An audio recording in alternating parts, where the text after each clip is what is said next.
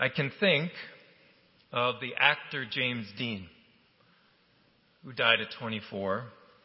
I can think of the musician Kurt Cobain, who, who died at 27. I can think of Princess Diana, who died, if we remember, at 36. And John Lennon at age 40. And now Kobe Bryant at 41. Billy Joel sang, Only the Good Die Young. And I believe that lyric emerged from the instinct that whenever we hear the news of a tragic death, uh, we try to make sense of it. We try to conjure up a reason. We try to find an explanation. But as journalist Shea Serrano wrote this past week, you see 1978 2020 under Kobe's name. And it makes no sense at all. It was only last Sunday that my son texted the word Kobe alongside a crying emoji.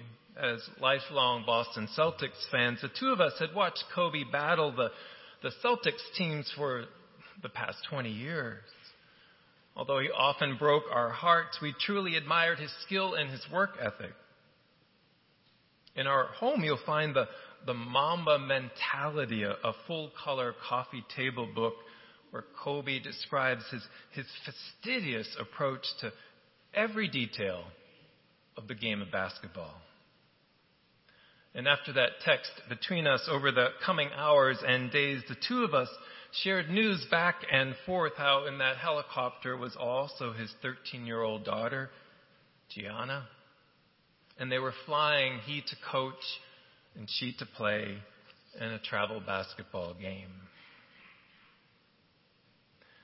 And over the past week or so, Brendan and I, we've continued to share posts and articles that attempted to, to answer the, the cause of this accident and, and try to make sense of the senseless. To find, in fact, if there was a reason, if there is an explanation.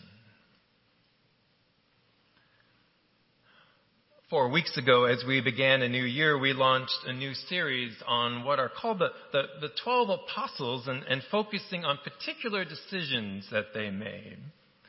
And we discovered that while, yes, there is a, a, book of the Bible called the Act of the Apostles, there, there actually isn't a lot of information about them in that book. To discover who the 12 were, we have to go back to the Gospels. We began our series in John's Gospel with the Apostle Andrew. We discovered how after meeting Jesus, he went to tell his, his brother Simon Peter and, and brought him to Jesus saying, we have found the Messiah. And that's the first decision we can make in this in New Year. To choose to come in the coming days and months to, to be like the Apostle Andrew, to go to tell someone about Jesus and bring him to Jesus. Our next apostle was Nathaniel. We read how even though Jesus was miles away, he, he saw Nathaniel somehow and knew him by name. Discovering that Jesus knew him personally completely transformed Nathaniel's life. If you decided in this new year that Jesus truly knew you, how might that decision change your life? Last Sunday, we spent time with the Apostle Matthew and his singular focus on money as a toll collector. We considered how we are invited by Jesus at times to, to quit things a, a bad habit, a relationship, a profession, so that we might not be pulled away, but follow Jesus. This morning we turn to our fourth apostle, Judas. I wonder what do you know about Judas? The name comes from the Greek form of the Hebrew that comes from a verb to thank or to give praise. That's what the name Judas means. In the Hebrew scriptures, there, there is one Judah, which comes from the name Judas, who was the fourth son of the, Old Testament patriarch Jacob, one of the 12 tribes of Israel. Judas Maccabeus, we remember, fought the Romans to regain control of the temple. In other words, while today that name might conjure up negative associations, in the time of Jesus, that was not the case at all. But Judas, one of the 12 apostles, changed all that.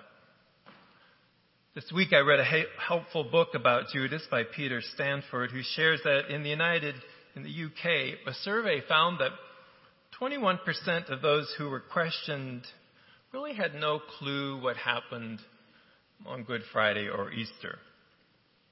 21% had no clue. Something to do with rabbits was one response. But in the same survey, 55% identified Judas as the betrayer of Jesus. Maybe you've heard the phrase betrayed by a kiss. You can see that on our bulletin cover this morning as, as Judas kisses Jesus. Judas shows up in the last temptation of Christ and in Jesus Christ Superstar. And in both, there is this tension between understanding Judas as either a victim or a villain. In our first passage this morning from John's Gospel, we read how Jesus is in the, the town of Bethany, where, where Lazarus and Mary and Martha live. Jesus, if you remember, raised Lazarus from the dead, and Jesus really loved this family. So Mary pours a pint of perfume over Jesus' feet as a sign of devotion or worship. But Judas, we read, staunchly objects and says, wasn't this, why wasn't this perfume sold and, and the money given to the poor? It's worth a year's wages. Which gives us a glimpse to the character of Judas. First of all, he's clearly not afraid to speak his mind.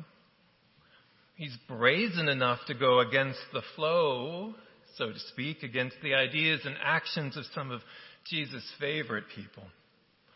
And although it's debated in scholarly circles, Judas also seems to place value on, on caring for the poor. Therefore, he's offended at the waste of Mary's act. I wonder, do you know anyone like that? Not afraid to speak their mind, willing to go against the flow, someone who cares deeply about those who are in need and those who are poor. Now, one of the things that occurs whenever a renowned person dies is people immediately try to understand what happened and to be blunt about it to discern what or who is to blame. And sometimes the culprit is obvious, driving a Porsche 550 Spider over 100 miles an hour. Well, that killed James Dean. Kurt Cobain decided to kill himself. Many speculate it was paparazzi that killed Princess Diana. So what happened to Kobe and the Sikorsky S-76 helicopter on which he and, and eight other passengers were flying? One report described how the last message of the pilot to traffic control was he was climbing to avoid a cloud layer before then plunging more than a thousand feet into a hillside. So what happened? How can we make sense of the senseless? A few days ago, I read how Randy Waldman, a helicopter flight instructor, said a disoriented pilot has only a few moments to avoid a fatal dive. If you're flying visually, said Randy, and if you got caught in a situation where you can't see out the windshield, the life expectancy of the pilot and the aircraft is maybe 10 to 15 seconds.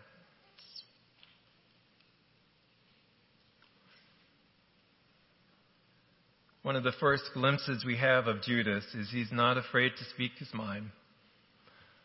He's willing to go against the flow. He appears to care deeply about the poor.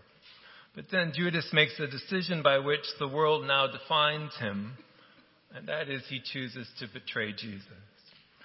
And there's debate as to why and how that happened.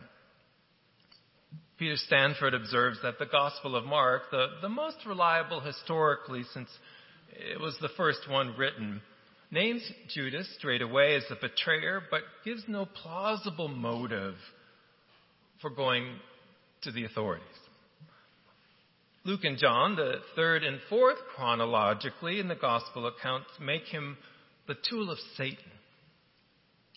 Matthew, however, has Judas demand money, inducing the idea of greed. And he adds this detail of the 30 pieces of silver or coins. Our second and third passages this morning are from Matthew's Gospel. We read how, while Jesus was still speaking, Judas, one of the twelve, arrived. With him was this large crowd armed with swords and clubs, sent from the chief priests and elders. Now the betrayer had arranged a signal with them, writes Matthew. The one I kiss is the man, arrest him. And going to Jesus, Judas says, Greetings, Rabbi, and kissed him. Jesus replied, Do what you came for, friend. Then the men seized Jesus and arrested him. Scholars know how Jesus doesn't say, do what you came for, Satan. Do what you came for, betrayer. But do what you came for, friend. In Greek, the word hetar can mean friend, but also colleague or my man. In Matthew's gospel, in other words, at this horrible moment of betrayal, Jesus is not hostile to Judas, but affirms their friendship.